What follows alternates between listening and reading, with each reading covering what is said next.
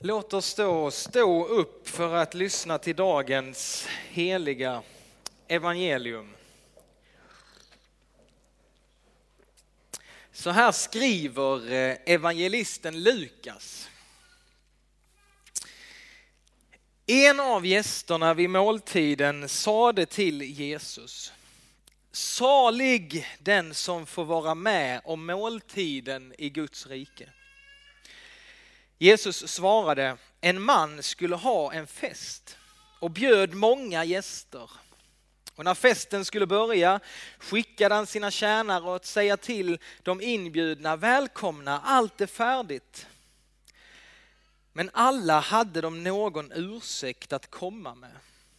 En lät hälsa, jag har köpt en åker och är tvungen att gå och se på den, förlåt att jag inte kan komma. En annan sade, jag har köpt fem par oxar och måste ut och se vad de går för. Förlåt att jag inte kan komma. En tredje sade, jag har just gift mig, så jag kan inte komma. När tjänaren kom tillbaka och berättade detta greps hans herre av vrede och sade, gå genast ut på gator och gränder i staden och hämta hit alla fattiga, krymplingar och blinda och lytta. Och tjänaren sade, Herre jag har gjort som du befallde, men ännu finns det plats. Då sade mannen till sin tjänare, gå ut på vägarna och stigarna och se till att folk kommer hit så att mitt hus blir fullt. Jag säger er att ingen av alla dem som först blev bjudna ska få vara med på min fest. Så lyder det heliga evangeliet. Lovad vare du Kristus. Varsågoda och sitt.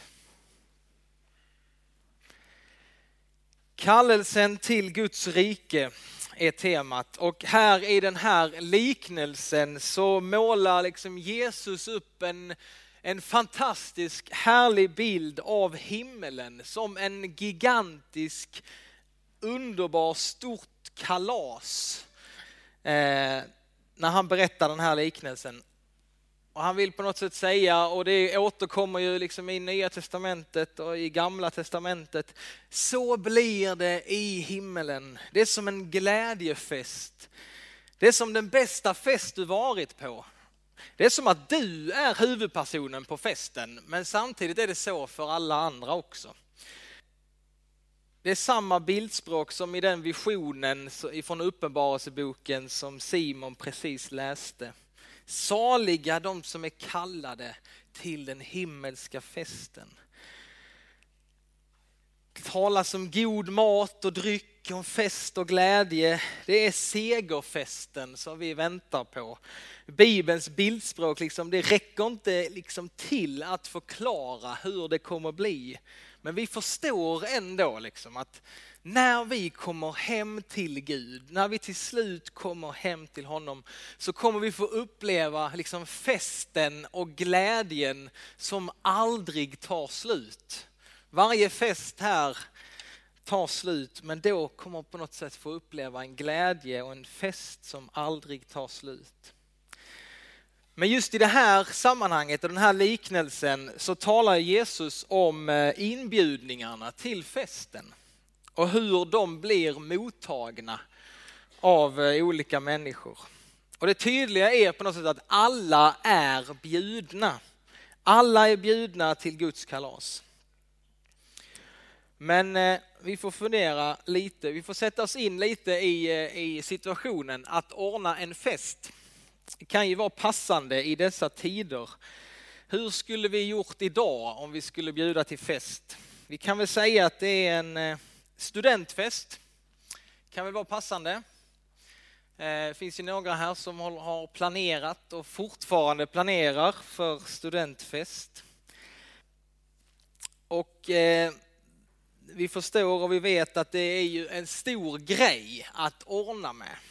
I flera veckor veckor innan så, så planerar man och fixar och man städar och lagar mat mat och sätter upp marschaller, hissar flaggan, köper blommor, nya kläder, skickar inbjudningskort, funderar på hur många bord och stolar och var man kan låna bord. Och man oroar sig för vädret, kanske inte detta året, men man brukar väl göra det ändå.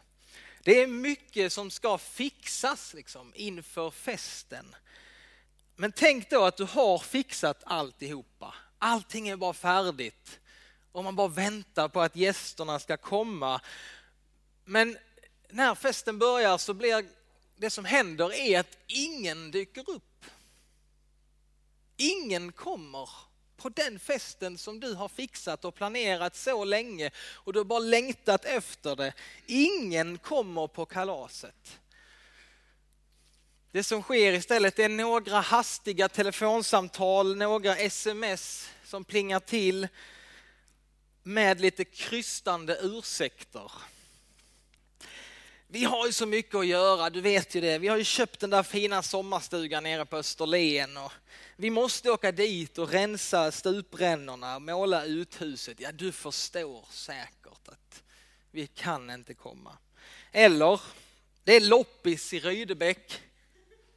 Det är, det är bara en gång per termin och vi, alltså vi kommer gärna nästa gång va. Men om det inte krockar med fotbolls-VM eller Bonde söker fru på tv så, så kommer vi ju. Eller, alltså jag, vi har precis köpt en sån här drönare. Vi måste ut och testflyga den ikväll. Men nästa gång, nästa gång kommer vi. Och andra de behagar inte ens att höra av sig. Så du sitter där liksom helt ensam med din lax och marinerade fläskfilé eller smörgåstårtan och cider från Herrljunga, men ingen vill komma. Och det Jesus talar om här, när han använder liksom de här ursäkterna som människorna kommer med, så är det liksom, det är inga verkliga skäl för att inte komma. Det är liksom dåliga ursäkter. Om vi går tillbaka till bibeltexten så det är en åker som måste ses över. Det kan han väl göra någon annan gång. Oxar måste, jag måste kolla till mina oxar. Ja, jag tror de klarar sig under festens gång. Och sen den tredje då, jag har gift mig. Jag kan inte följa med på festen. Eh, och de andra två, det roliga är de två första, de ursäktar sig och säger förlåt, ursäkta vi kan inte komma. Men han som tar upp giftaskortet, där behövs liksom ingen ursäkt, för det är så starkt det kortet. Där behövs ingen ursäkt. Men bakom på något sätt den här målande bilden, den här liknelsen som, som Jesus använder, så finns det ett stort allvar. Att det är Gud är den som bjuder in oss. Han bjuder alla, han söker oss. Han tvingar ingen att komma på hans fest. Men det är på något sätt som han förklarar sin kärlek till oss. Han visar varför han vill att vi ska komma. Han är liksom, står bara med en öppen famn. Han har förklarat sin kärlek till dig och till mig och så vill han bara på något sätt att vi ska svara och bekräfta vår kärlek till honom. Men så ofta så nonchalerar vi inbjudan eller säger visst, jag kommer, men inte nu. Nu har jag för mycket annat Gud, så du får vänta. Och när man är barn, ja men då är man för liten för att tänka på Gud. När man är ung, ja men då har man så mycket annat som drar i en och istället för att ta tid att tänka på Gud så ska man göra allt det där andra. Och när man är medelålders då är man liksom för upptagen, det bara liksom snurrar ännu fortare. Och när man blir gammal så tänker man då ska jag börja tänka på Gud. Men då är det svårt att börja tänka på Gud för då har du inte tänkt på Gud liksom under hela ditt liv. Och ska du då lära dig det på äldre dagar? Visst, det kanske funkar för någon, men oftast så är inte det så lätt. Utan det är mycket bättre att börja tidig ålder. Men vad Jesus säger till oss idag också, det är på något sätt att ännu har du chansen. Ännu så är på något sätt inbjudan öppen. Du är fortfarande bjuden. Men det beror på något sätt på att du svarar ja på den inbjudan. Om svar anhålles så får du komma. Om du svarar med ditt eget hjärta ja så är du välkommen. Men det behövs ett svar, det behövs en respons, det behövs en, en bekräftelse från vår sida. Och Gud han är liksom festens inbjudare och han är fast besluten att det ska vara, det ska vara människor på hans fest. Det har han bestämt och så kommer det bli. Det ska vara människor på hans fest. Så han går ut till alla de som aldrig blir inbjudna till någon fest här i världen. De ursprungliga gästerna har uteslutit sig själva. Det är inte Gud som har uteslutit dem, men de har uteslutit sig själva och Gud söker upp andra som får ta deras plats. De utstötta, de fattiga, de missgynnade, de kom när Gud kallade och de fick fira festen tillsammans med Jesus.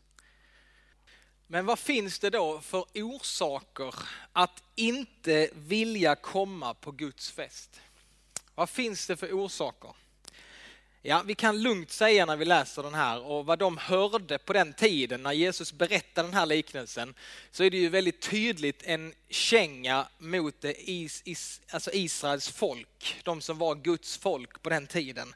De hade ju längtat och de hade väntat på Messias, på Guds rike. Åh, vad de längtade och väntade på det. Men när det verkligen kom, liksom, då kunde man konstatera att de hade viktigare saker för sig än att gå på Guds fest. Än att få komma till Guds rike. Förr i tiden så fann, i de riktigt gamla psalmböckerna i Sverige så fanns det lite undervisning eh, till oss. Och där fanns ett stycke med rubriken De obotfärdigas förhinder de obotfärdigas förhinder. Känner du dig obotfärdig idag? Alltså botfärdig, då är man väl liksom rädd att vända om och ta Guds ord på allvar. Men att vara obotfärdig, att inte vilja att vända om eller att svara ja på kallelsen. De obotfärdigas förhinder.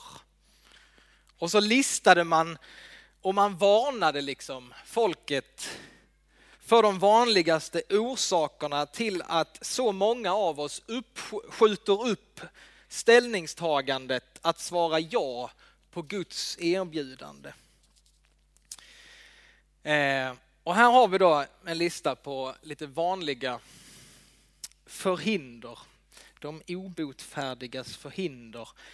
En var först och främst att man aldrig riktigt har förstått det underbara erbjudandet som Gud ger.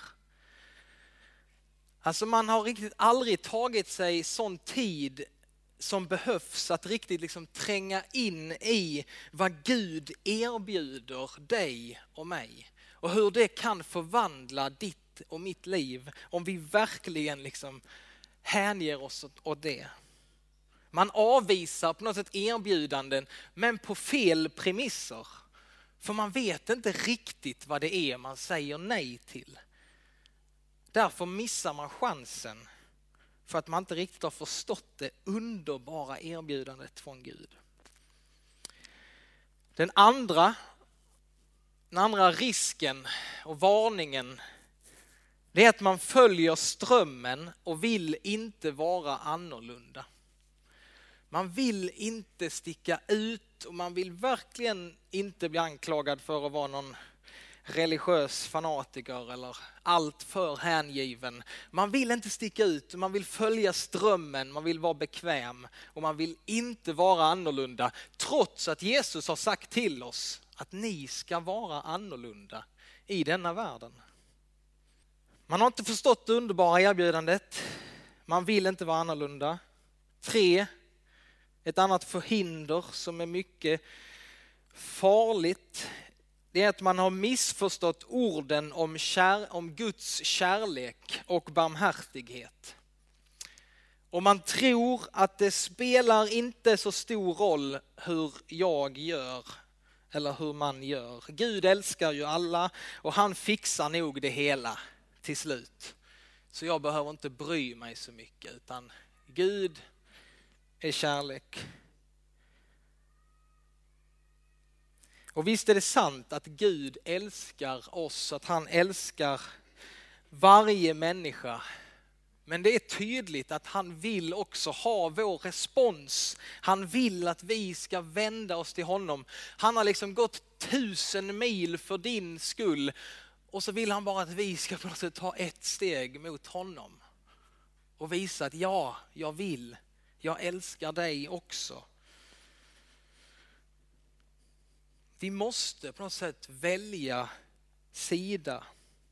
Vi måste komma med vår synd för att kunna bli förlåtna av honom. Vi behöver svara ja på hans inbjudan. Ja, jag vill Gud. Vi har inte förstått det underbara budskapet. Man följer strömmen, vill inte vara annorlunda. Vi har missförstått orden om Guds kärlek och barmhärtighet. Det fjärde som också står där, som är ett vanligt hinder, det är att man tror att man kan skjuta upp avgörandet till senare i livet. Man hoppas att man ska leva så länge att man har tid att ta tag i det här senare, vid ett annat tillfälle. Och visst händer det att människor gör det. Men kanske inte lika ofta som man tror. Vi, och vi får ställa oss frågan varför ska vi skjuta upp det goda som vi kan få uppleva idag till imorgon? När det kan bli vårt redan idag. När det kan bli ditt redan idag. Varför ska du skjuta upp det? Gud han älskar oss och det är därför han bjuder in oss. Han har en mening med våra liv och han vill vara med oss hela våra liv, hela vägen. Och jag tror att han vill att vi ska få stanna upp idag, få ställa oss frågan, vet jag var jag är på väg? Inbjudan finns där på något sätt. Och det är ju underbart att veta att jag, jag är älskad, jag är efterfrågad. Gud är den som bjuder in mig. Och han vill ge mig, han vill ge dig idag en ny chans han vill ge dig en framtid och ett hopp. Och som vi har läst nu två gånger, ja, saliga de som är bjudna till Lammets bröllopsmåltid. Alla är bjudna om svar anhålles. Två saker nu som jag, nu går vi för landning här i predikan. Två saker. Och det första jag tänker på, det är att vi behöver ha en ordning i våra liv på de sakerna som vi älskar. Alltså vi kan ju använda det ordet väldigt ofta. Jag älskar min sommarstuga. Hur många här älskar glass? Ja, det, jag älskar glass också. Jag älskar att titta på fotbolls-VM. Alltså, jag bara längtar snart kommer fotbolls-VM. Jag älskar mina barn, jag älskar min bil. Eh, och jag tänker det, är helt okej okay att få använda det ordet på det sättet, för vi har inte så många sådana ord i, i svenskan. Det finns andra språk som har massa ord för kärlek. Men jag tycker det, det kan vara okej okay, att man säger det. Men det behövs finnas en ordning i de sakerna som vi älskar. Tänk dig nu att du är som jag, att du älskar fotbolls-VM. Och så ringer min bästa vän mig en timme innan finalen i fotbolls-VM. Sverige ska spela mot Argentina. Eh, det är något av det största som jag kommer att uppleva liksom, fotbollsmässigt. Sverige ska spela VM-final mot Argentina. Oh, allt är förberett, liksom. det är bara en timme kvar och så ringer min vän och säger Daniel, du måste komma. Jag mår så dåligt, jag, jag behöver verkligen dig nu, det kan inte vänta. Du måste komma Daniel. Vad gör du? Vad gör jag? Du älskar fotboll. Du älskar din vän. Men för att vi ska kunna navigera mellan våra kärlekar då måste det finnas en prioriteringsordning på något sätt att gå efter. Som du och jag behöver ha klart innan vi hamnar i en sån här situation. Vad är det viktigaste? Vad måste få komma först? Och i och med att du och jag har en ordning klar i våra liv så lämnar jag tv-soffan, chipspåsen, gänget där och så åker jag till min vän. För det är viktigare. Personerna i denna liknelse har inte rätt ordning på det som de älskar i sina liv. Och då är ju frågan till dig och mig, har du det? Har jag det? Gud han vill att vi ska älska honom med hela vårt hjärta, med hela vår själ och med allt vårt förstånd. Han säger att sök mitt rike först. Och när du gör det så kommer du få allt det andra också. Men sök först mitt rike. Guds rike är viktigare än sommarstugan, än semestern, än dina ägodelar. Och du kanske har längtat efter Guds rike i ditt liv. Men just nu är det mycket annat som kvävt denna längtan. Det är det första. Hur har du det? Det andra som jag vill skicka med och det som jag också tror att Jesus vill när han berättar den här liknelsen, det är att jag tror han vill att vi ska ta på något sätt den här uppmaningen på allvar. Att när du bjuder till fest, och det kommer du säkert göra i sommar. När du bjuder till fest, kanske inte varje gång, men kanske någon gång denna sommar. Att bjuda någon som inte brukar bli bjuden. Jag tänker att detta är ett fantastiskt sätt för vår församling denna sommar. Att när verksamheten på något sätt går ner i denna lokalen här i kyrkan, vi kommer inte ha så mycket verksamhet. Låt då våra hem få vara platsen där Guds rike kan på något sätt bli synligt. Där vi bjuder hem människor och där festen i Guds rike får ske hemma hos oss i våra hem. Vi tar en stund av tystnad då vi får låta Guds ljus träffa våra liv och därefter så kommer vi be en gemensam syndabekännelse.